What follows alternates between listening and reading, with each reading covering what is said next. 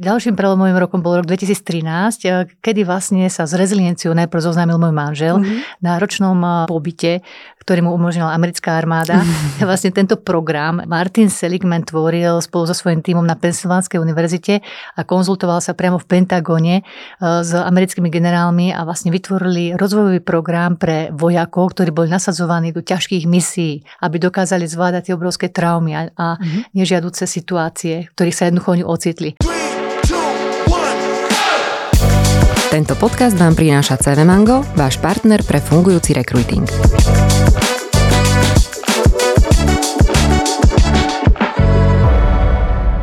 Dobrý deň, moje meno je Jana Sliacka a ja vás vítam pri ďalšej epizóde podcastu Očami HR. Mojimi dnešnými hostiami budú Miška Hecht a Zuzana Čmelíková. Ahojte. Ahoj, tešíme. Ako ste mali cestu do Trenčína? Vynikajúcu. Miška aj Zuzka k nám prišli zo spoločnosti Mazars, čo je teda popredná medzinárodná spoločnosť, ktorá poskytuje auditorské, daňové a poradenské služby. Miška pôsobí na pozícii Head of Consulting a Zuzka je Leadership and Resilience Development Professional. Dobre som to povedala? Správne. Správne. A ono možno by sa tak zdalo, že čo robí takýto profesionál v oblasti reziliencie v auditorskej spoločnosti Mazars, ale povieme vám tento príbeh, určite sa dozviete. Čiže bude to o tom, ako vás téma reziliencie spojila, a ako vás možno, že ešte stále dnes spája a čo sa vlastne zmenili, alebo ako sa vlastne zmenili vaše cesty potom, ako ste sa stretli. Takže odhalíme tento príbeh. Moja prvá otázka, Miška, hneď na teba, aby sme to možno, že zodpovedali. Čo predchádzalo tomu, že ste vytvorili práve takúto, za mňa trošku možno nezvyčajnú pozíciu, lebo keď sme sa o tom rozprávali so Zuzkou, tak ma to prekvapilo, priznám sa, a, že ste ju vytvorili a dali ste jej priestor v spoločnosti Mazars. Tak e, ja som sa s Zuzkou prvýkrát stretla takto pred dvoma rokmi. A bolo to vlastne tesne po, po korone, a prechádzala som si takým náročnejším obdobím v pracovnom, hlavne teda v tom pracovnom živote. Tá pandémia, myslím si, že každého zasiahla. Ja som mala ešte popri tom teda doma aj škôlkara mm-hmm. a mala som ho teda viac doma, ako, mm-hmm. ako bolo škôlka, lebo škôlky boli zavreté. Ja som sa v tom čase venovala vlastne internej, interným optimalizáciám, internej digitálnej transformácii našej firmy, ktorá teda prebiehala v tom čase naplno a dá sa povedať, že som si toho naozaj uh, naložila na seba veľa. A v tomto období som začala vlastne pociťovať uh, to, že uh, všetky vlastne také tie interakcie, um, meetingy, projekty uh, boli pre mňa náročnejšie a náročnejšie.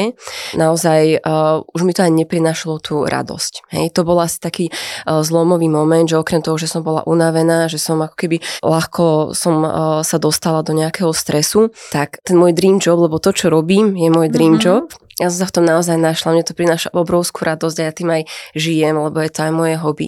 A ten zlom prišiel vlastne vtedy, keď ja som si uvedomila, že mne to, mňa to nebaví. Uh-huh. A to bolo veľká taká, také moje sprítomnenie sa, aj taká facka. A čo som si vlastne uh, uvedomila, bolo to, že mne chýba uh, tá odolnosť, tá reziliencia. Že vedela som si to vlastne identifikovať, uh-huh. že, mhm. že nie som dostatočne odolná to mi chýba a ja si myslím aj, že som bola na začiatku burnoutu, že asi som ešte nemala mm. taký ten už poriadny burnout, ale určite som bola na, na tom začiatku. No a ja som sa s tým rozhodla niečo spraviť, nechcela mm-hmm. som to mhm. nechať tak, lebo teda mi ten môj dream job unikal medzi tými prstami. No a Zuzku som si našla na LinkedIne, mňa mm-hmm. práve oslovila alebo zarezonovala mi toto slovo, tá reziliencia u nej. Tak som sa na ňu nakontaktovala a začali sme vlastne spoločné individuálne sedenia, začali sme vlastne tú akadémiou reziliencie a v podstate môžem povedať, že som sa upratala doma aj v práci. Mm-hmm. Zuzka mi pomocou vlastne celej tej metodológie tých techník, ktoré som si osvojila, tak uh, mi veľmi pomohla. Ja som sa vymanila z toho burnoutu, opäť mi teda tá moja práca uh, prináša radosť. Uh, je to samozrejme, trvalo to niekoľko mesiacov, to nebol, nebola zmena zo dňa na deň, lebo aj ten burnout, uh, to trebalo proste uh, nejako prekonať a postupne uh, aj tie návyky, ktoré som si osvojila, aj tie nástroje, tak to som vlastne budovala, doteraz si to aj budujem, lebo vlastne to je taká nikdy nekončiaca sa cesta života, to v podstate do konca života vlastne si budem eh, držať alebo nejakým spôsobom eh, vlastne fungovať v tom systéme, ktorý mm-hmm. som si nastavila. No, to je pekné. A vlastne ako sa to potom prehúplo do tej vzájomnej spolupráce aj v spoločnosti Mazars? No, um, ja v podstate, keď som prechádzala týmto uh-huh. obdobím a keď som už teda začala aj so Zuzkou spolupracovať na teda individuálnej úrovni, tak ja som o tomto povedala, alebo sa zdôverila môjmu šéfovi, nášmu konateľovi Mikailovi, uh, ktorý bol, uh, ma veľmi podporil v tomto. Uh, jemu sa niečo podobné stalo pred 20 uh-huh. rokmi, takže on to úplne chápal a jemu sa tá myšlienka zapáčila. Hej, uh, myšlienka tej reziliencie, toho leadershipu. A ja som mu aj navrhla tým, že vlastne uh, ja, um, keďže robím uh, vlastne opti- interné optimalizácie, tak sa tak spolupracujem so všetkými ľuďmi, uh, so všetkými našimi zamestnancami. Koľko máte zamestnancov? Uh, 160 uh-huh. zamestnancov máme, máme okolo 8 oddelení a ja som videla na tých ľuďoch, po tej pandémii, že idú z posledného, že melú mm-hmm. naozaj, že na každom a hlavne tí, čo mali malé deti alebo školákov, tak uh, ani to nemuseli povedať na hlas, to bolo vidno. Mm-hmm. Aj keď mhm. povedali, že sa majú dobre, tak to bolo vidno, že sa nemajú dobre. Čiže ja som vlastne prišla za našim uh, šéfom s myšlienkou, že poďme spraviť pilot. Ja tak hovorím, že pre 10 krát vyhoretých uh, manažerov a partnerov mm-hmm. našich, samozrejme. Takže v januári sme začali s úzkom individuálne, v máji sme začali uh, s pilotom, pilotom pre uh-huh. partnerov a manažérov a ten pilot mal obrovský úspech. Doteraz vlastne tí manažéri majú individuálne sedenia so Zuzkou a myslím si, že každý z nich sa posunul uh-huh. pre, uh-huh. myslím si, že pre a veľa z nich to bol taký reštart po tej pandémii, že sa tiež dali uh, dokopy. No a následne po tom pilote, po lete, uh, Zuzka s nami v septembri začala vlastne uh, poskytovať t- uh, tieto tréningy a webináre pod uh, záštitou Mazars. A to je výborné, že vlastne z takejto individuálnej skúsenosti sa vytvorilo niečo, čím pomáhate aj vlastnému týmu, vlastným kolegom hej, zo spoločnosti a zároveň je to taká nejaká možno, že pridaná hodnota celkovo spoločnosti aj voči klientom, hej, ak som to správne pochopila. Áno, áno, my to mm-hmm. áno, ponúkame vlastne interne, uh, máme vlastne uh, 3 dní v mesiaci, uh, mm-hmm. Zuzka robí pre nás uh, internet tréningy a potom zvyšok vlastne venuje klientom. S tým, že má to, má to efekt, projekt a mm, videl to vlastne aj konateľ prostredníctvom mňa, že mm-hmm. naozaj videl ma na začiatku alebo teda v strede a že toho, toho burnoutu, že naozaj som mm-hmm. nemala tú radosť uh, z tej práce a potom po niekoľkých mesiacoch, kedy opäť uh, som sa mm-hmm. usmievala a bola som taká spokojná, takže taký ten instantný feedback uh, tam bol. Skvelé. Zuzi, aká je tá tvoja cesta? Ako si sa ty dostala teda k tej reziliencii, ktorá tu už niekoľkokrát padla? Ja ešte, ak dovolíš, Aha. hneď odpoviem na túto otázku, ale chcem povedať aj to, že Miška je naozaj jeden obrovský pracant a že keď mm-hmm. niečo robí, robí to úplne že naplno, no, že na 100%. A naozaj to obdobie tej pandémie poznačilo nás mnohých, hej, že tie role v tom našom živote sa nám jednoducho mixli. To je tá tie povinnosti mm-hmm. a mhm. zodpovednosti z toho pracovného sa nám prenesli jednoducho do toho istého času, priestoru, toho rodinného a nebolo to jednoducho ľahké ústať. A je skvelé, že napríklad uh, Miška si to uvedomila v tom čase, hej, mm-hmm. že mhm. chcela to riešiť, lebo toto je to najdôležitejšie a tiež, že si uvedomila, že ako by to mohlo byť pridanou hodnotou aj pre celý ten tým a pre všetkých tých kolegov. A ja som jej za túto možnosť spolupráce naozaj úprimne vďačná, takže tak sa chcem poďakovať aj za touto formou, že určite Miška veľmi pekne ďakujem za tú dôveru. No a tá cesta k tej reziliencii to, čo sa ma Janka pýtala, tak mojou vášňou je vzdelávanie. Ja sa vzdelávaniu venujem, venujem cez 20 rokov. Tie témy, ktoré som ja na začiatku riešila, tak to bol hlavne etický leadership, mm-hmm. organizačný leadership, diagnostika a tvorba firemnej kultúry. Ja pochádzam z takého najprv akademického prostredia, som učila v Banskej Bystrici na Univerzite Matia Bela, potom to bol Jepson School Leadership Studies z University of Richmond, kde som pôsobila ako visiting scholar, neskôr to bol Boston University v Bruseli a všetko to boli témy, ktoré sa točili okolo toho, že ako formovať tú žiaducú firemnú kultúru, mm-hmm. ako mhm. pomôcť ľuďom vytvoriť prostredie, v ktorom sa budú cítiť dobre hej, v ktorom sa dokážu e, v podstate realizovať, ale zároveň, zároveň e, budú pocitovať takú tú zmysluplnosť. No a to bol taký prelomový rok, bol pre mňa rok 2011, kedy som si dovolila z toho akademického prostredia akoby tak vykročiť, mm-hmm. že vytvoriť nejaké rozvojové programy. A ďalším prelomovým rokom bol rok 2013, e, kedy vlastne sa s rezilienciou najprv zoznámil môj manžel mm-hmm. na ročnom pobyte, ktorý mu umožnila americká armáda. Mm-hmm. Vlastne tento program Martin Seligman tvoril spolu so svojím tímom na Pensylvánskej univerzite a konzultoval sa priamo v Pentagone e, s americkými generálmi a vlastne vytvorili rozvojový program pre vojakov, ktorí boli nasadzovaní do ťažkých misií, aby dokázali zvládať tie obrovské traumy a, a mm-hmm. nežiaduce situácie, v ktorých sa jednoducho oni ocitli. A zároveň e, ten program bol zameraný na to, aby sa títo ľudia dokázali vrátiť z tých veľkých traum, ktoré zažívajú do bežného života. Mm-hmm. To znamená, aby dokázali spracovať e, to, čo tam zažijú a zároveň, aby nestratili fokus na to, čo je pre nich v tom živote stále dôležité, čo im mhm. bude dávať dôvod, prečo vlastne ráno stať z postele, hej, mm-hmm. ísť ďalej, jednoducho rozvíjať si tie vzťahy v tom živote, pracovať, uh, pracovať, ale aj žiť, hej. No a toto bolo niečo, čo sa udialo v období, kedy sa nám narodil náš syn, mm-hmm. ako Janík a niekedy manžela aj tak volávala a hovorila, že toto je úžasný program, hej, a keď sa chcela so mnou podeliť, tak ja som si povedala, no tak ja teda doma žijem niečím úplne iným, že ja by som toto tak potrebovala aj do toho života, že naozaj, že som mňa to tiež tak búchalo mnohokrát na tej emocionálnej úrovni.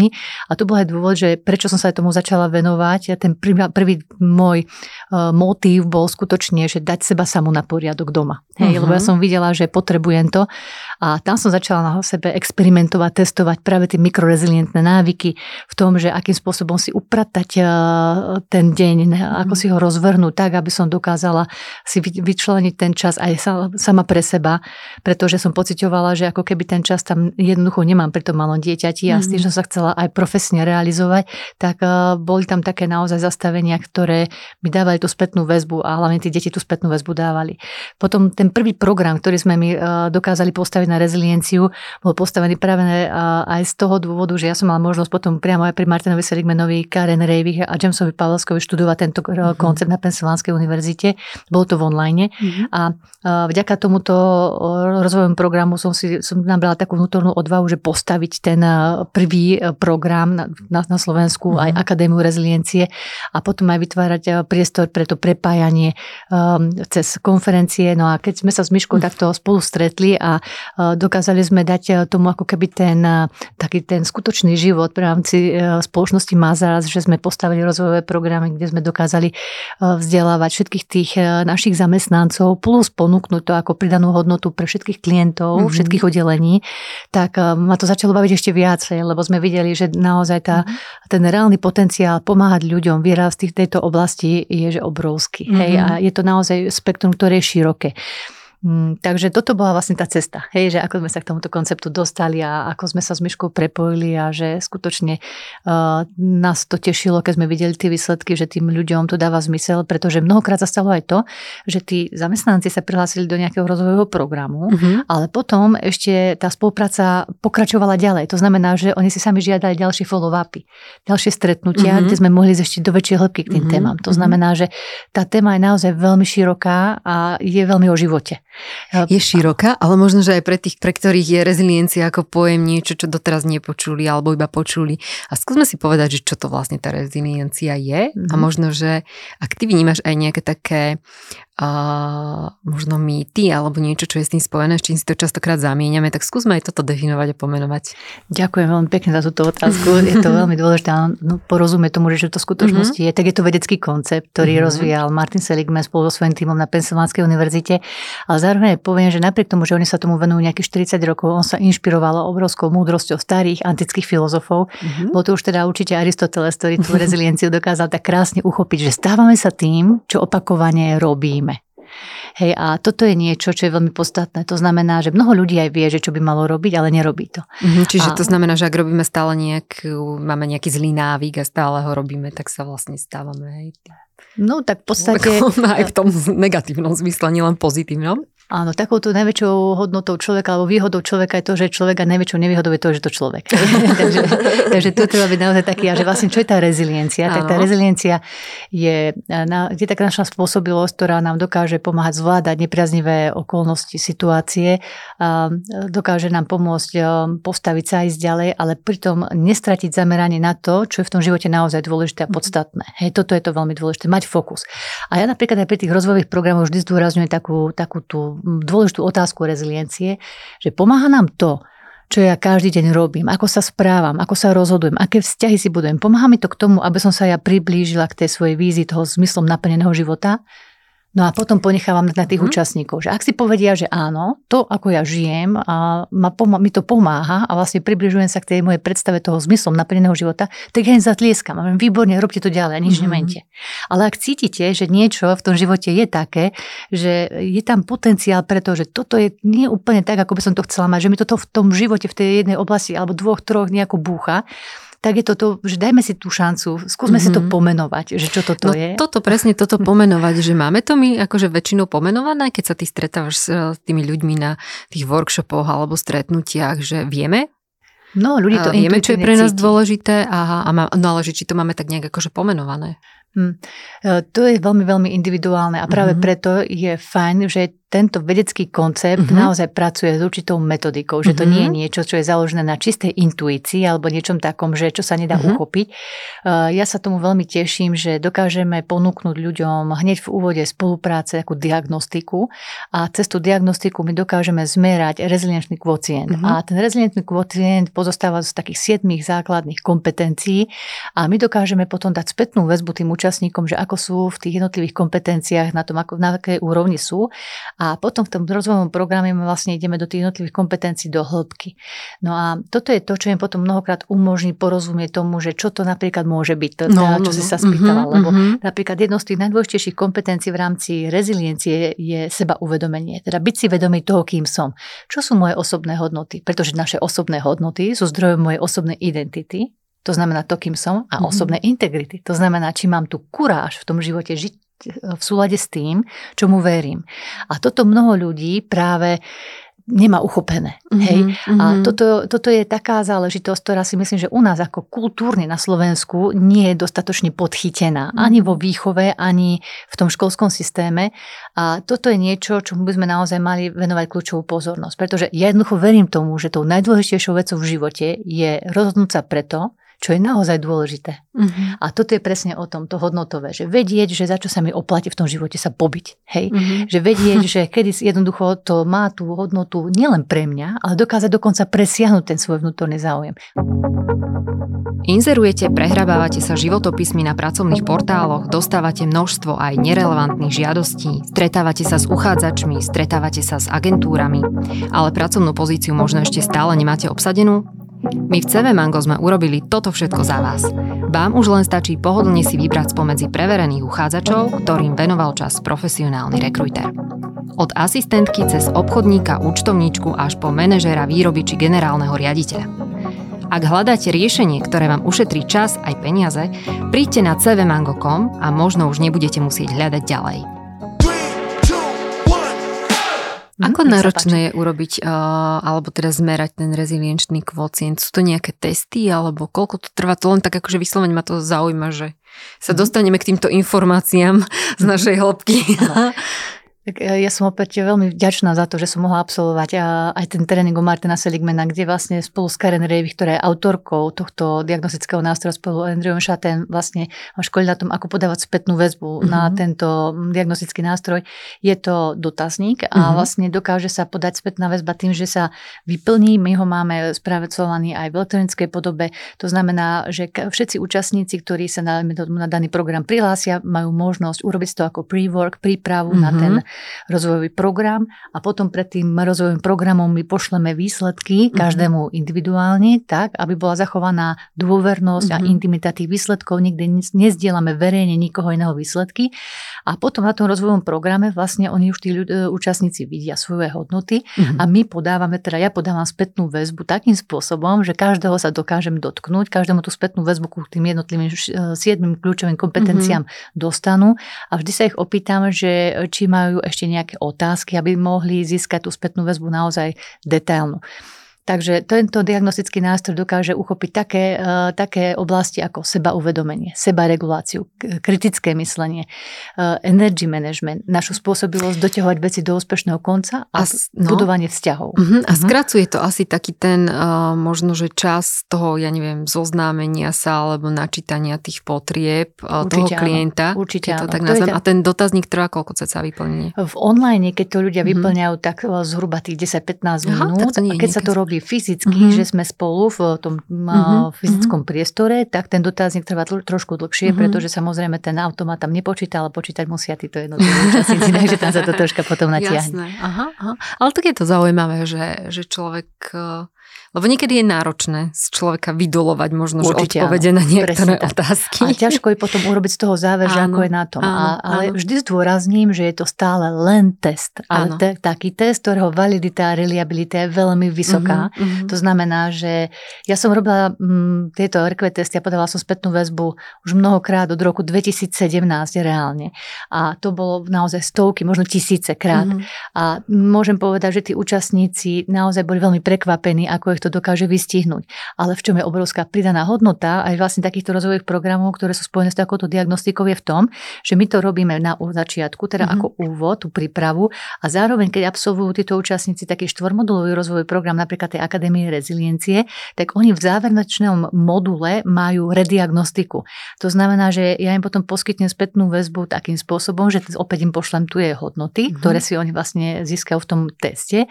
Ale zaujímavé je potom to, že tú spätnú väzbu už potom nedávam ja, ale tí účastníci už sami vedia identifikovať, že čo sa udialo v ich živote, že sa mm-hmm. posunuli v tých jednotlivých oblastiach a tento štvrtý modul býva vždy veľmi, veľmi príjemný. To znamená, že tam je strašne veľa aha momentov, kedy tí ľudia už presne vedia, aha, že toto som začal robiť, alebo toto som nezačal robiť, alebo toto som zažil.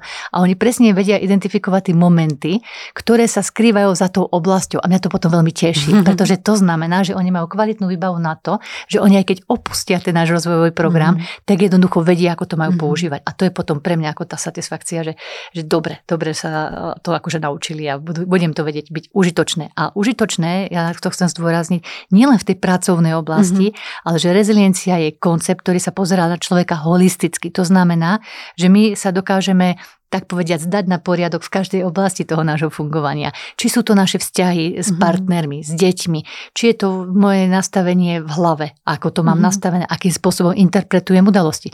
Lebo ešte ak sa vrátim na chvíľku k tej otázke, že čo to teda tá reziliencia je, tak autor tohto konceptu definuje rezilienciu Martin Seligman ako uh, your resilience equals your thinking style. To znamená, mm-hmm. že úroveň našej reziliencii sa rovná úrovni nášho myslenia. To znamená, napriek tomu, že my ako ľudia sme emocionálne bytosti, tak e, my musíme mm, dávať dôraz na to, že mozog je náš CEO.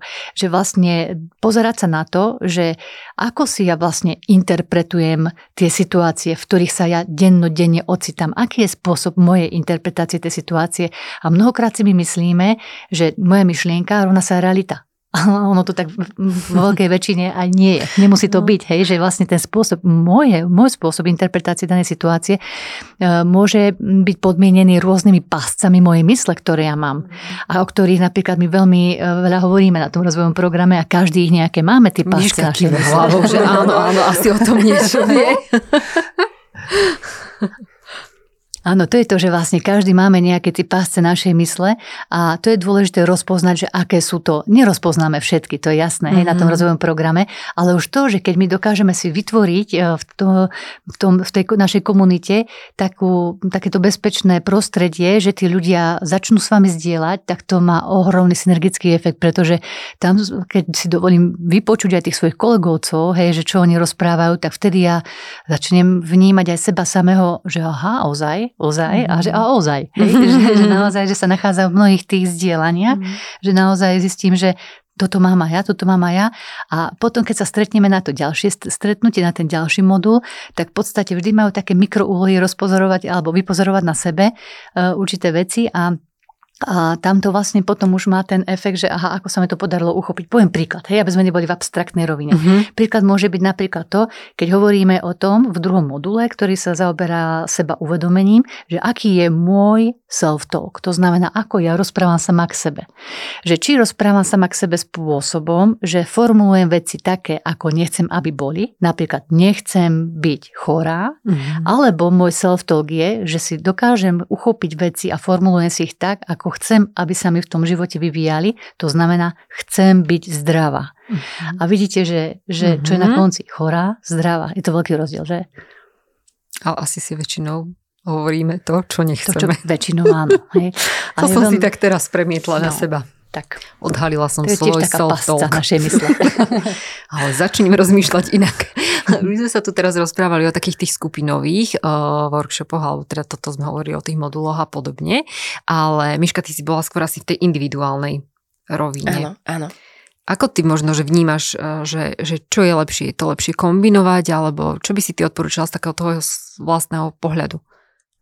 Ja som, áno, ja som začínala vlastne individuálnymi sedeniami, ale potom som si prešla aj teda tými skupinovými.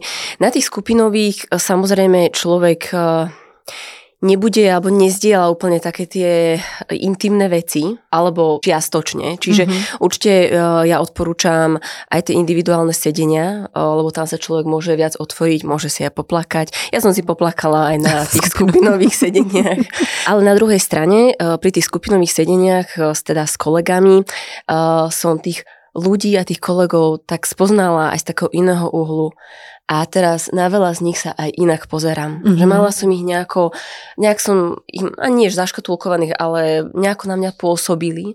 A zrazu, keď niečo povedali, keď oni sa otvorili, uh, keď porozprávali možno o svojich nejakých trápeniach doma, tak uh, teraz uh, už napríklad chápem, že prečo sa správajú v danej situácii tak, ako mm-hmm. sa mhm. správajú. Mm-hmm.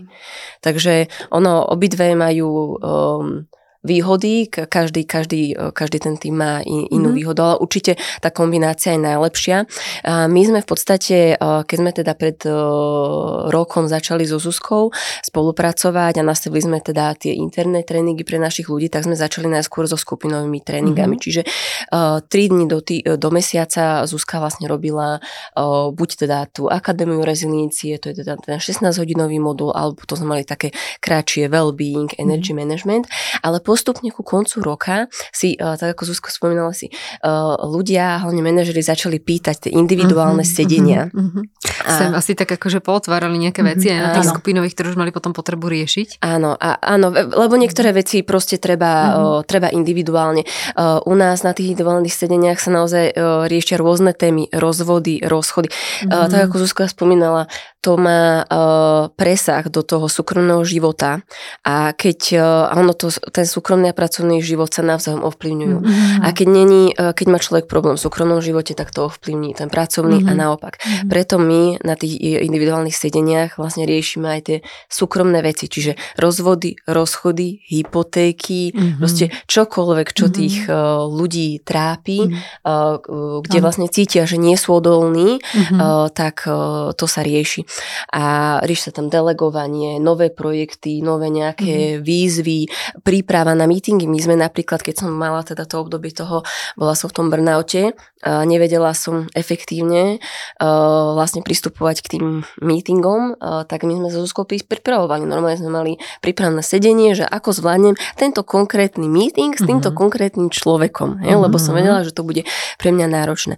Čiže na konci toho roka uh, si pýtali už teda tie individuálne sedenia, takže uh, tento rok sme to zmenili a dve tretiny máme skupinové uh-huh. uh, workshopy a jednu tretinu máme teda uh, one-to-one. Uh-huh. Uh, s tým, že uh, tieto uh, webináre alebo skupinové stretnutia máme pre všetkých zamestnancov, uh-huh. samozrejme, že tam máme nejaké pravidlá, juniori od, keď sú u nás dva roky, seniori keď sú u nás jeden rok a vlastne pre manažerov to máme neobmedzené uh-huh. a vantovaný momentálne máme otvorené pre manažerov s tým, že na konci roka, keď nám skončí vlastne sezóna, keď už auditori si budú môcť odfúknuť a účtovníci aj daniari, tak vlastne potom aj oni budú môcť ísť uh-huh. na, na tie individuálne sedenia. S tým ale, že máme tam také pravidlo, že v prípade, že ten manažer vidí, že niekto potrebuje pomoc uh-huh. a aj nesplňa to kritérium, tak ide uh-huh. na, to, na ten vantúva, na ten tréning.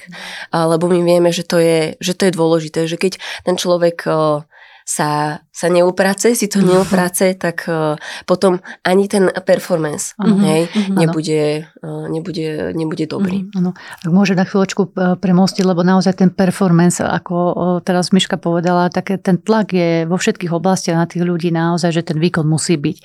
A teraz ja by som veľmi chcela toto pripodobniť práve uh, oblasti v športe, uh-huh. keď sú napríklad tí skutoční šampióni, ktorí dokážu, dokážu konzistentne dosahovať tie výsledky, tak tamto už asi tak 30 rokov úplne bez pochyby a neutrasiteľne funguje, že tí ľudia sa musia vedieť dať e, na poriadok nielen, že natrénovať fyzicky, tom danej, v tej danej oblasti, v ktorej pôsobia, ale musia si vedieť v hlave utriediť a v podstate nastaviť sa tak, že už do toho zápasu, už do toho preteku musí ísť akože s, tým, s, tým, postom toho víťaza. Hej? Mm-hmm. Musí sa vedieť pripraviť dopredu na to, že tam budú niektoré zaťažové situácie a musí vedieť ich nejak projektívne vedieť uchopiť a práve to robia vlastne v rámci toho mentálneho mm-hmm. coachingu. A mm-hmm. toto je to, ako aj Miška spomínala, že keď sme sa my spolu stretávali a pripravovali sme sa na tie náročné e, porady, náročné e, meetingy, náročné rokovania, že to je presne o tom, že pripraviť sa nielen po tej technickej stránke, ale pripraviť sa v hlave. Hej, pripraviť sa tak, že ako vlastne, čo je tým môj zámer, e, kedy budem považovať, že uspejem, ako sa k tomu postavím? Môže zniesť takáto, takúto námietku mm-hmm. ten môj komunikačný partner? Ako zareagujem? A vidíte, že v oblasti športu športoví psychológovia zdôrazňujú, že pomer tej fyzickej a mentálnej prípravy je zhruba tak 40 tá fyzická a 60 hlava. Hej? A teraz, zoberme si teraz ten svet toho teraz, biznesu. keď robíme iba hlavou. no, keď robíme len to hlavou, to znamená, že to nie je len o tej technikalite tej prípravy, napríklad, že sa pripravím, že aby som mal všetky správne dáta, aby som to mal v správnej tabulke, aby som to mal v peknej prezentácii, ale aby ten môj postoj k tomu bol, k tomu stretnutiu alebo k tej prezentácii bol taký, že jednoducho ja teda e, sa zameriam na prípravu. E, kto bude ten môj komunikačný partner, e, akým spôsobom ja vytvorím prostredie, v ktorom sa spoločne budeme cítiť príjemne, hej, aby sme dokázali si vytvoriť vzťah a že budeme spolu vedieť vyjednávať aj dlhodobo konzistentne, mm-hmm. že to bude môj partner, s ktorým ja dokážem fungovať. Ako sa dá na to pripraviť? No toto je práve tá najdôležitejšia časť a toto je tá reziliencia, tá mentálna reziliencia, že jednoducho ja uh, musím byť veľmi vnímavá a vlastne to je tá, toto je tá empatia, hej, a preto mm-hmm. je to mhm. jedna tiež kľúčová kompetencia reziliencie, lebo napríklad v empatii ide o to, že nielen, že vypočuť človeka uh, a vedieť, uh, vedieť ho navnímať, ale i za prijav zdvorilosti. To znamená, že naozaj vedieť počúvať aj očami.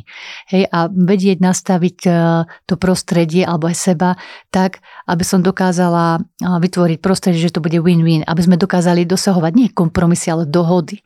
Hej? Aby som vytvorila prostredie, v ktorom to reálne bude možné. Mm-hmm. A toto je niekedy aj o tom, že možno sa nám to na prvý pokus nepodarí, ale je to úplne v poriadku. Mm-hmm. Hej?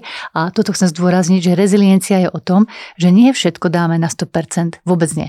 Reziliencia je o tom, aby sme si uvedomili, že nikto z nás v živote nebude dokonalý. Že každý jeden z nás sa bude v situáciách ocitať, že si nebude vedieť poradiť a, bude, a povie si, ja neviem. A to je úplne normálne. Toto presne, toto ja neviem, to mne stále rezonuje v hlave, lebo mňa na vysokej škole mm-hmm. učili, že mm-hmm. slovičko neviem, nemám používať. Aj dokonca za to vyhadzovali zo skúšok. Mm. Áno. na manažmente kvality. si presne pamätám, no. pozdravujem. Ja, ja som sa, áno, ja mám taký pocit, že niekedy sa niečo v živote učíme, e, prvú polovicu života a druhú polovicu sa to odúčame. A áno, učíme sa to potom na novo. Hej? Ale určite si môž, je normálne nevedieť. Mm-hmm. Hej? Lebo múdry človek si povie, neviem, ale chcem sa to naučiť. Mm-hmm. A to je to podstatné. Hej? Že a to isté s chybami. A to prostredie, čo sme debatili pred malou chvíľkou, že vytvoriť príjemné prostredie, v ktorom sa budeme spolu dobre cítiť. To znamená, že e, umožniť ľuďom aj pomýliť sa, urobiť aj chybu, pozbudiť ich, naučiť im e, poučiť sa z toho. To znamená nie, že budeme akceptovať, že niekto bude do, ne, do nekonečna opakovať tú istú chybu, to nie.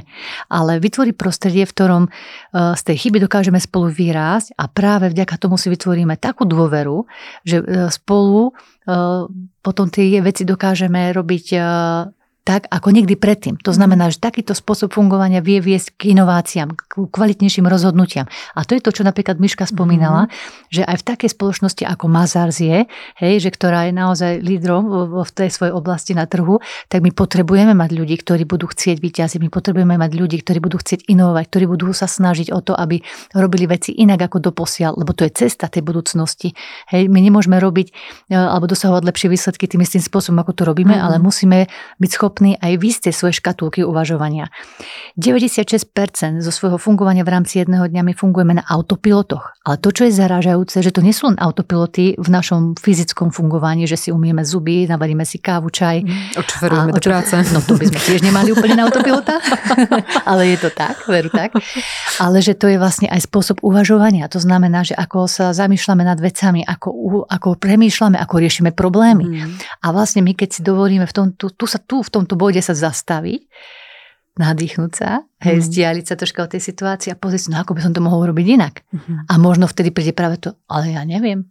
Tak a práve o tom to je, že rozhľadnúť sa a nereagovať prchko, hej, a pozrieť sa, že kto by mi v tejto situácii vedel pomôcť, poradiť, pozvať tých ľudí, ktorých ja mám vo svojom týme, mm-hmm. poďme o tom podebatiť a poďme spoločne hľadať riešenia také, ako sme tu doposiaľ nemali. Mm-hmm. Aké témy sú také najčastejšie, ktoré s tebou riešia klienti? Zúzi. Čo je nejaký taký, že povedzme, že najväčší záujem No, v, v rámci reziliencie, uh-huh. áno. V rámci reziliencie my sa venujeme všetkým tým kompetenciám, sebauvedomenie, sebaregulácia, niečo také, čo vytrča kritické toho, myslenie. Že... No, energy management Potom... to je napríklad niečo, čo veľmi intenzívne riešime uh-huh. a je to súčasťou v podstate toho rozvojového programu. To znamená, že učíme ľudí, ako sa z malých zmien, ktoré dokážu urobiť vo svojich rutinných návykoch, dokážu dosiahnuť obrovské Mm, výsledky, mm-hmm. hej, spokojnosti. Sme tu už mali ten energy management, aj sme ho rozoberali s, s Ludmilou mm-hmm. Garecarovou, Áno. takže tiež akože sme sa tomu aj venovali, ale mňa by napríklad zaujímalo, že ako tu aj Miška hovorila, že ja neviem, častokrát riešia rozchody, rozvody, hypotéky a podobne, dostať, že či je niečo, že čo tak hej, že mm-hmm. vyskakuje, že, že najviac. Určite. Sebaregulácia je oblasť, kde všetci ľudia spozornejú, pretože mm-hmm. to je mhm. o tom, že my sa vieme veľmi pekne upratať, keď sme hlavne v tom pracovnom prostredí, keď vieme, čo tá firma v rámci svojej kultúry považuje za žiaduce. Vieme, také senzory máme úplne nastavené, keď sme v tom prostredí noví, aby sme dokázali prispôsobiť svoj spôsob našich reakcií, spôsob svojho vystupovania, chovania a myslenia, tej danej kultúre firmy. A potom, keď prídeme večer domov unavení, tak máme veľkú chuť všetky tieto sebaregulačné mechanizmy zavesiť niekde tam v predizbe na vešiak a stávame sa my sami sebou samými. Mm-hmm. A to je to, kedy tie opice začínajú reagovať, mm-hmm. hej, to, ja tomu hovorím tak, že uh, naozaj každý z nás, nás máme v sebe takú svoju opicu, ja, má, ja ju mám tiež, moja opica sa volá Zuza a tiež niekedy večer, keď som unavená, tak uh, vie robiť takú šarapatu, lebo ja som emocionálny typ a ako som vám spomínala, že ten môj motív, prečo sa ja venujem tejto téme reziliencie, je hlavne to, aby som dokázala ja dať seba samú na poriadok, tak to mm-hmm. je v osobnom, ako aj v tom profesionálnom živote. Hej? A toto je to, čo tí mnohí ľudia spomínajú, že považujú vzťahy vo svojom mm-hmm. živote za hodnotu skoro číslo 2, hej, že mm-hmm. po mhm. dobrom zdraví. Že tie vzťahy v tom našom živote zohrávajú ohromne dôležitú úlohu.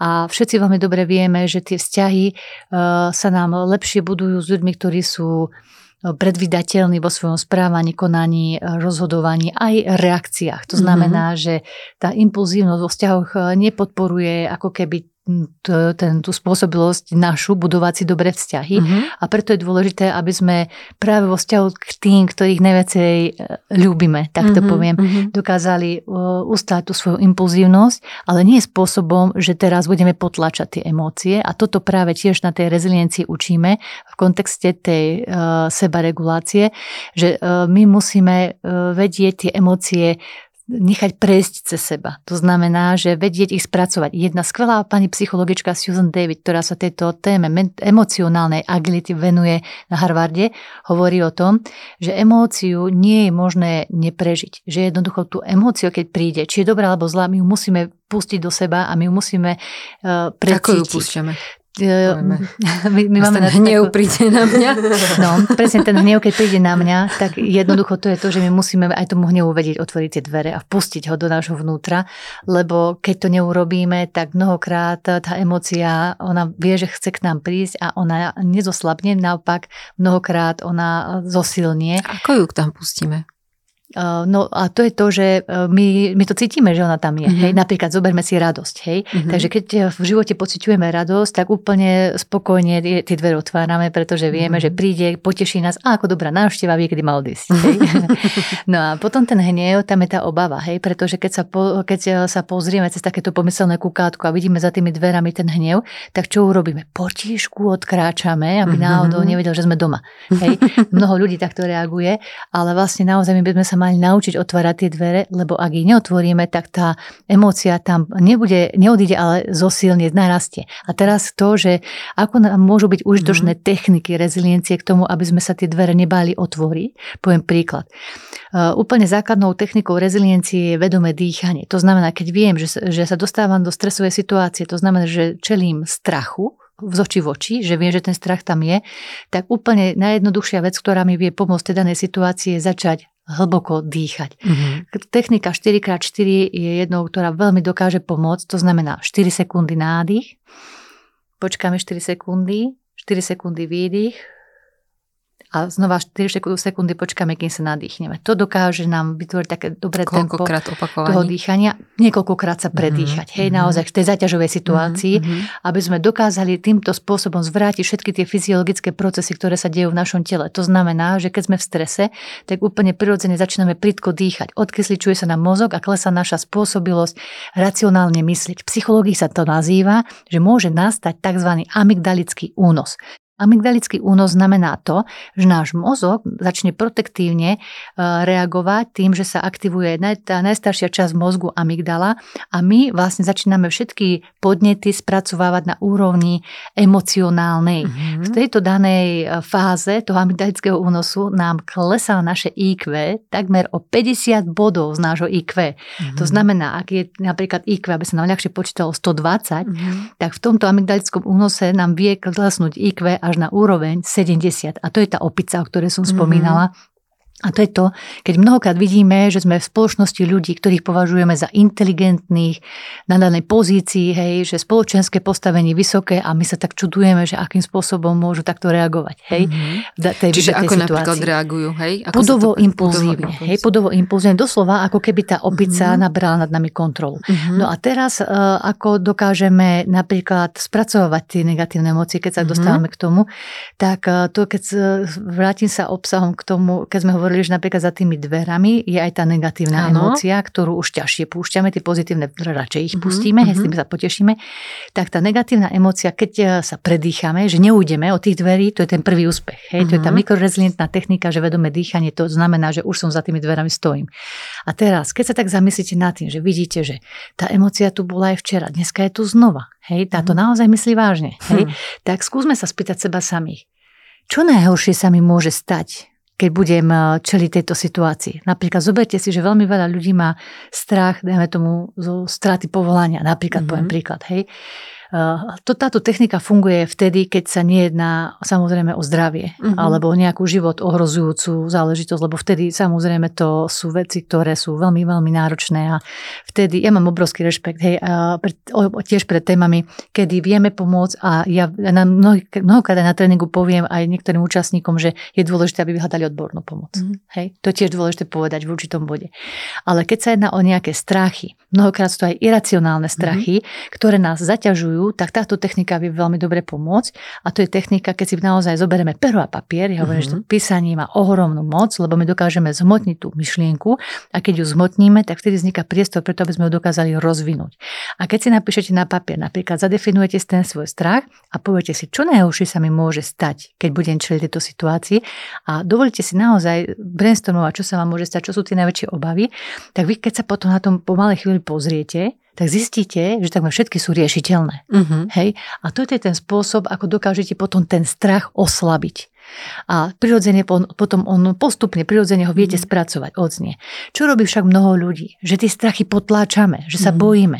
A to je potom to, keď robíme si aj tiež taký stres test na reziliencii, tak tí ľudia majú že ohromne vysoké skóre. A to je to, kde začína možno aj ten burnout. Mm-hmm. Hej, že, že naša spôsobilosť emočnej agility je, je nízka, alebo aj spôsobilosť našej, úroveň našej emočnej gramotnosti ako národa na Slovensku je, a dovolím si to povedať, po mnoho absolvovaných rozvojových programoch je nízka. Uh-huh. Nikto nás neučí v škole, uh-huh. hej, že čo, o, aké sú emócie. Viete, my robíme aj rôzne také aktivity, že pomenovať emócie, pozitívne, negatívne, tie, tie negatívne ľuďom idú tak, že ako z rukáva ich sypú. Mm-hmm. Ale pri pozitívnych je to akože obrovský problém a tam vlastne vidíte tiež, aký majú ten self-talk. Hej. Môžete a si ako... spraviť test teraz, milí posluchači. Napíšte 5 pozitívnych emócií, ktoré no. ste zažili dnes napríklad. tak, tak, tak. Áno, napríklad, no. presne. A tam je to o tom, že kde ide tá naša energia, tam ide naša, kde ide naša pozornosť, tam ide naša energia. Hej, a ja vždy pozbudujem k tomu, že pozeráme sa na to, čo chceme. Smerujme tú energiu tým spôsobom, kam to chceme my vlastne nasmerovať. A takisto učím, aby k tomu viedli svoje deti. Hej, že aby sme dokázali naozaj sa pozerať na to, že nie, e, to, to, to, že čo nechcem, to je plitvanie tej energie. Mm-hmm. Hej, mhm. doslova v mojom ponímaní.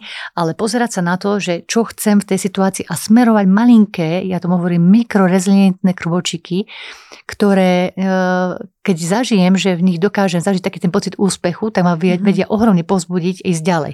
A to je opäť len posilnenie tej otázky, tomu, čo tá reziliencia je, keď sa budete samých seba pýtať každý deň, pokojne aj niekoľkokrát za deň, pomáha mi to, ako sa ja rozhodujem, ako sa správam, ako, ako konám, aké vzťahy si budujem. Pomáha mi ten môj spôsob toho fungovania k tomu, aby som sa uh, maličkou troškou dneska priblížil k tej mojej predstave zmyslom naplneného života. Hej, toto je to dôležité. To si asi vyžaduje také zastavenie sa každý Určite. deň pravidelné však a zhodnotenie. Áno, a Janka, keď sa tak zamyslíte nad tým zastavením sa, predstavte si, alebo aj milí poslucháči, pokojne mm-hmm. si spravte teraz taký test, koľko koľko, aké percento zo dňa, alebo koľkokrát za deň venujete ten čas ľuďom okolo vás. Aký, akú veľkú časť dňa vy venujete rôznym meetingom so svojimi kolegami, klientmi. A teraz sa zamyslite nad tým, koľko času si venujete seba samému. Na takú poradu sama, sám so sebou. Hej? že to je úplne obrovský nepomer. Áno, mhm. to zastavenie, to je nutné. Mm. Bez toho to nepôjde. Zoberte si, aké to prirovnáte k takému upratovaniu. Že koľkokrát do týždňa utierate doma prach. Hej? A koľkokrát do týždňa venujete sám sebe ten čas, aby ste si poupratovali myšlienky. Milí páni, zodpovedajte si túto otázku. Koľkokrát do týždňa utírate prach? teda neviem, ako to máte vy doma, ale hm, no, u nás je hádam častejšie to zastavenie. Ale dobrý, Miška, chcem sa ťa opýtať, čo tebe funguje, lebo Zuzka nám to pre, povedala nejaké techniky 4x4 amygdalický únos a, a, a takéto spýtanie sa toho, že čo najhoršie sa mi môže stať, to tak pre zopakovanie. Mm. A je niečo také, čo tebe funguje a nespomenuli sme to ešte? Uh, ja mám viacero, ja mám tiež Aha. teda to uh, regulované dýchanie, ja dýcham do brucha, uh-huh. uh, čiže hlboký nádych uh, do brucha a potom výdych uh, pomaličky ústami. Robím to každý deň, niekoľkokrát uh-huh. za deň, keď cítim, že som prestimulovaná alebo sa idem zavzdušniť, uh, tak vtedy to mi veľmi veľmi pomáha, veľmi to teda zresetuje ten, uh-huh. tú nervovú sústavu. A potom a mám rôzne teda tie mikronávyky, o ktorých Zuzka hovorila. My sme si na začiatku vlastne vypracovali ten energy management, tú energy tabulku a ja chodím každý týždeň, dvakrát do týždňa cvičiť, uh-huh. raz do týždňa na masáž. A to, aj, to robím každý týždeň, aj keby tanky padali, mm-hmm. tak tam idem. Po novom som začala chodiť aj sama do kina.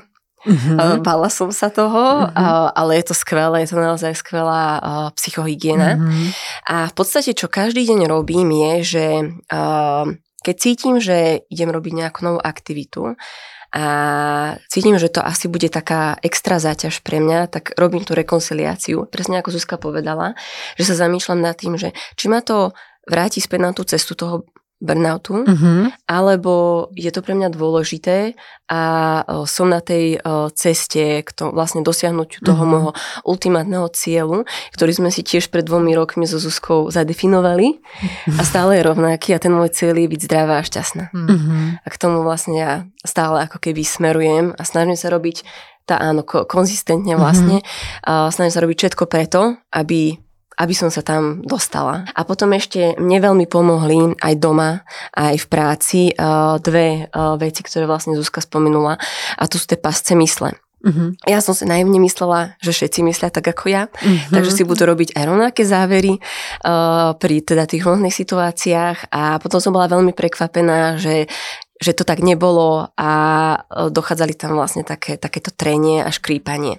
No a mne keď Zuzka vlastne predstavila tento koncept, že tí ľudia si to môžu uzatvoriť alebo prísť teda inému záveru. Tam mne to veľmi pomohlo, toto uvedomenie a ja som sa s tým zmierila ako keby, hej, že s tým je, že tento človek proste vždycky si spraví tento záver, že nikdy to mm-hmm. nebude korešpondovať s tým môjim záverom a môžem, čo môžem tak maximálne spraviť, že nejak, môžeme dôjsť nejakému kompromisu, alebo keď to nie je dôležité, tak to nechám tak. Lebo mm-hmm. veľa vecí je takých, že to netreba riešiť, hej, mm-hmm. že no a ja som si dala na poriadok potom tie vzťahy s tými ľuďmi, že už teraz to neškripe. Ten amygdalický únos, mm-hmm. to ja som tiež taký uh, impulzívny, výbušnejší typ, a čiže pre mňa opäť ten koncept, alebo tá, táto odprezentovanie, že tam dochádza k tomu amygdalickému únosu, že tam to rácio nie je. Uh-huh. Že to je čisto o tej amygdale. Uh-huh. A že vlastne to IQ mám 70 alebo 80 namiesto 120, ano, 130 ano. a že vlastne to vôbec nie je konštruktívne a nikomu uh-huh. ten amygdalický únos nepomôže. Ani tej druhej osobe, uh-huh. ani mne. Tak mi to veľmi pomohlo v tej seba regulácii, seba uvedomení, mm-hmm. aj seba reflexii. Mm-hmm. Samozrejme, že mňa tá amygdala unesie, hej, z času na čas, ale, ale nie je tak často ako mm-hmm. predtým a tiež sa mi podarilo si dať potom na poriadok tie vzťahy mm-hmm. aj v práci, aj doma. Mm-hmm.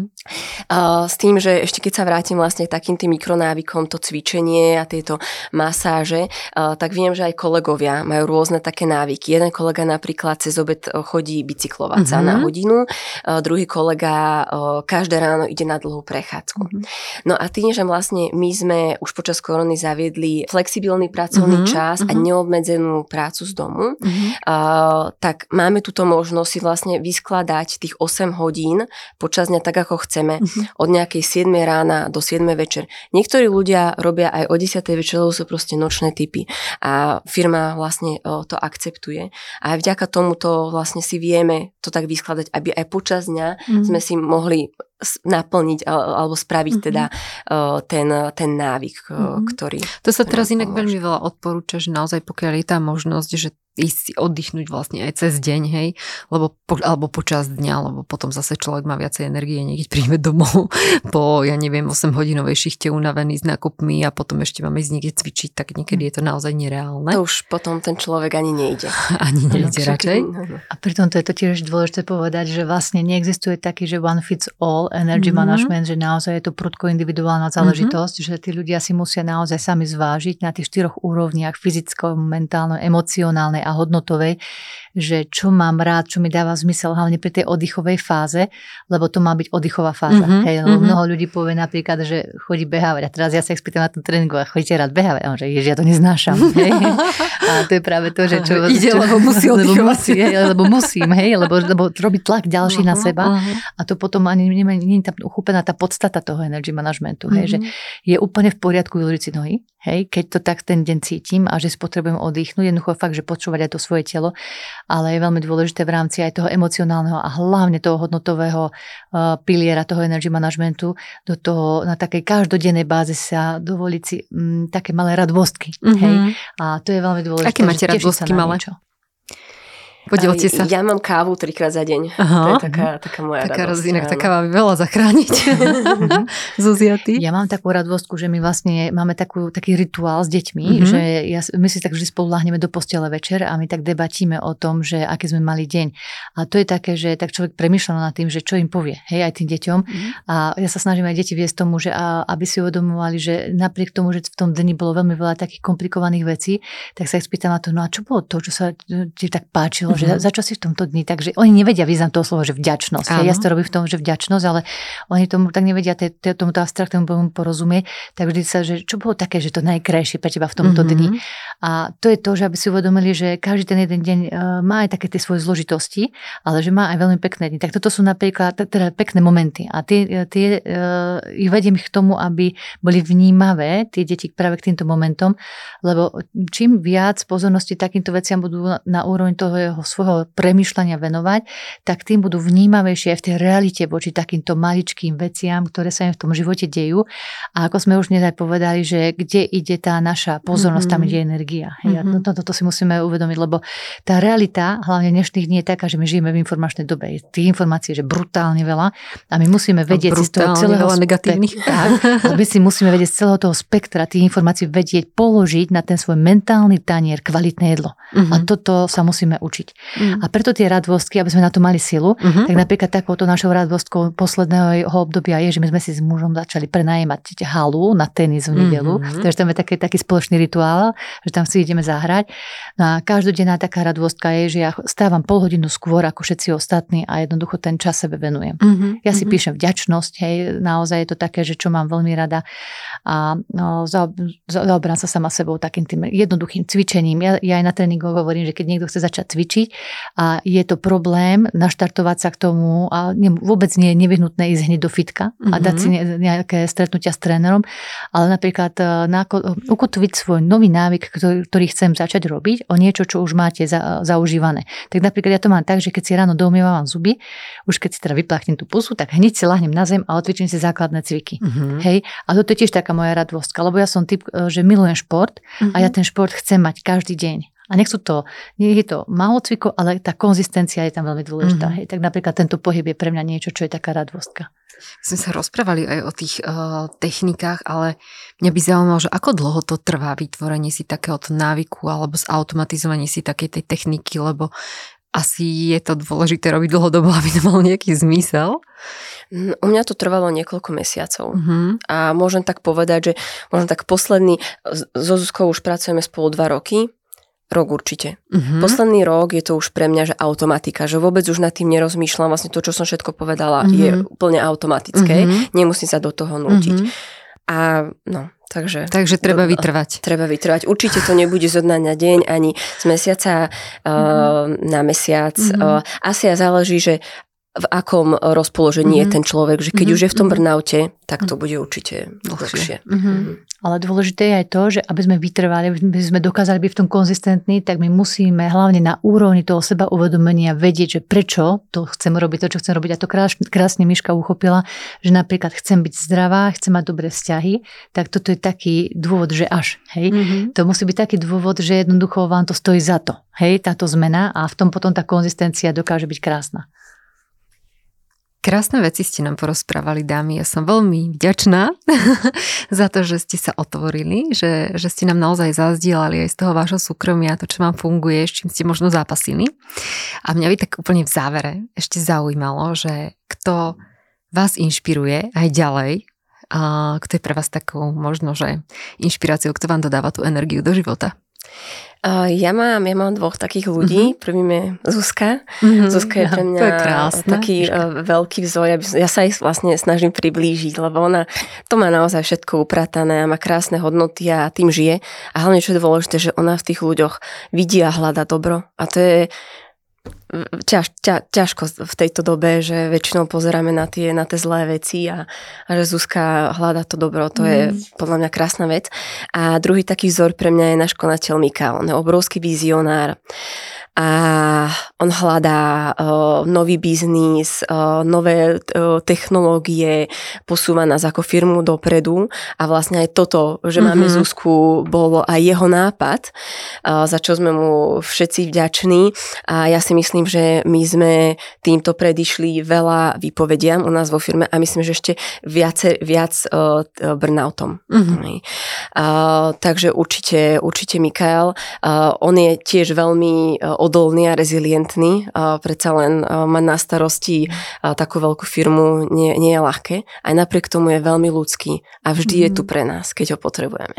Ja napríklad, keď som sa mu zdôverila, že teda prechádzam takým burnoutom, tak on mi dal dva týždne dovolenky extra, mm-hmm, len tak. Mm-hmm. Takže um, je to úžasné, keď máme okolo seba takýchto ľudí, ktorí nás naozaj vedia navnímať a pomôcť, keď to potrebujeme.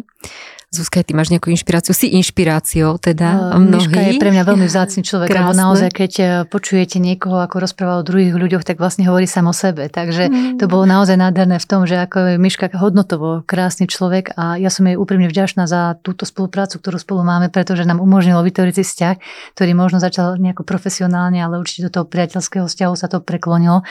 A veľmi ma teší to, že dokážeme presahovať ten náš vlastný záujem, ale dokážeme okolo seba vytvárať prostredie, v ktorom dokážu rázať druhí ľudia. A za to som ja vlastne Miške veľmi vďačná, že takúto príležitosť dokázala vytvoriť. Mm-hmm. Hej, lebo naozaj to, je, to je Miška je obrovský mm-hmm. novátor. Hej, mm. naozaj to inovatívne myslenie má a keď je to prepojené s tými krásnymi hodnotami, tak to je potom naozaj nádherné. No a ešte ak by som dokázala mhm. odpovedať mm-hmm. ja na tú otázku, takže ono to bolo, že mm, kto je nám tou inšpiráciou mm-hmm. tiež, tak pre mňa sú to určite aj moje deti. Hej, lebo pre mňa tie deti stelesňujú niečo, že oni každý deň niečo vyšpekulujú, vymyslia, hej, a že sú takou inšpiráciou, že v podstate oni to myslenie majú veľmi pružné a že my mnohokrát tie deti učíme, ale možno že niekedy by sme sa mali skôr dať do, te, do tej pózy, že ponechať sa aj učiť od tých detí, vnímať ich, hej, že tráviť spolu čas, to je tak strašne dôležité, lebo ja viem, že žijeme rýchlo, ale kedykoľvek si ten čas s tými deťmi, napríklad ja dovolím uh, stráviť kvalitný, tak si poviem vždy, že wow, čo som sa od nich naučila. Hej, a toto je pre mňa obrovskou inšpiráciou. Veľmi pekne ďakujem. Ja vám veľmi pekne ďakujem, dámy. Ja si myslím, že sme dnes priniesli naozaj množstvo inšpirácií do osobných životov, do pracovných, aj do firiem samotných. Ja verím tomu, že aj mnohé HR oddelenia sa inšpirujú možno, že takýmto príkladom, ako priniesla spoločnosť Mazars a možno vytvoria priestor na nejaké takéto pravidelné, pravidelnú pozíciu alebo teda pravidelné stretnutia s koučom, ktorý sa bude venovať reziliencii ich týmu. A naozaj, a dá sa tým, ako aj Miška krásne povedala, predchádzať rôznym výpovediam, e, burnoutom, naozaj tomu vyhoreniu. A ja vám prajem, aby naozaj ste sa možno, že aj po vypočutí tohto podcastu na chvíľku zastavili, zamysleli sa nad tým, že čo je pre vás dôležité, aké tie hodnoty vo vašom živote sú naozaj dôležité a čo je pre vás podstatné a smerovali k tomu. Ďakujem vám ešte raz veľmi pekne a prajem vám pekný deň. Ďakujeme. Veľmi pekne ďakujem za pozvanie.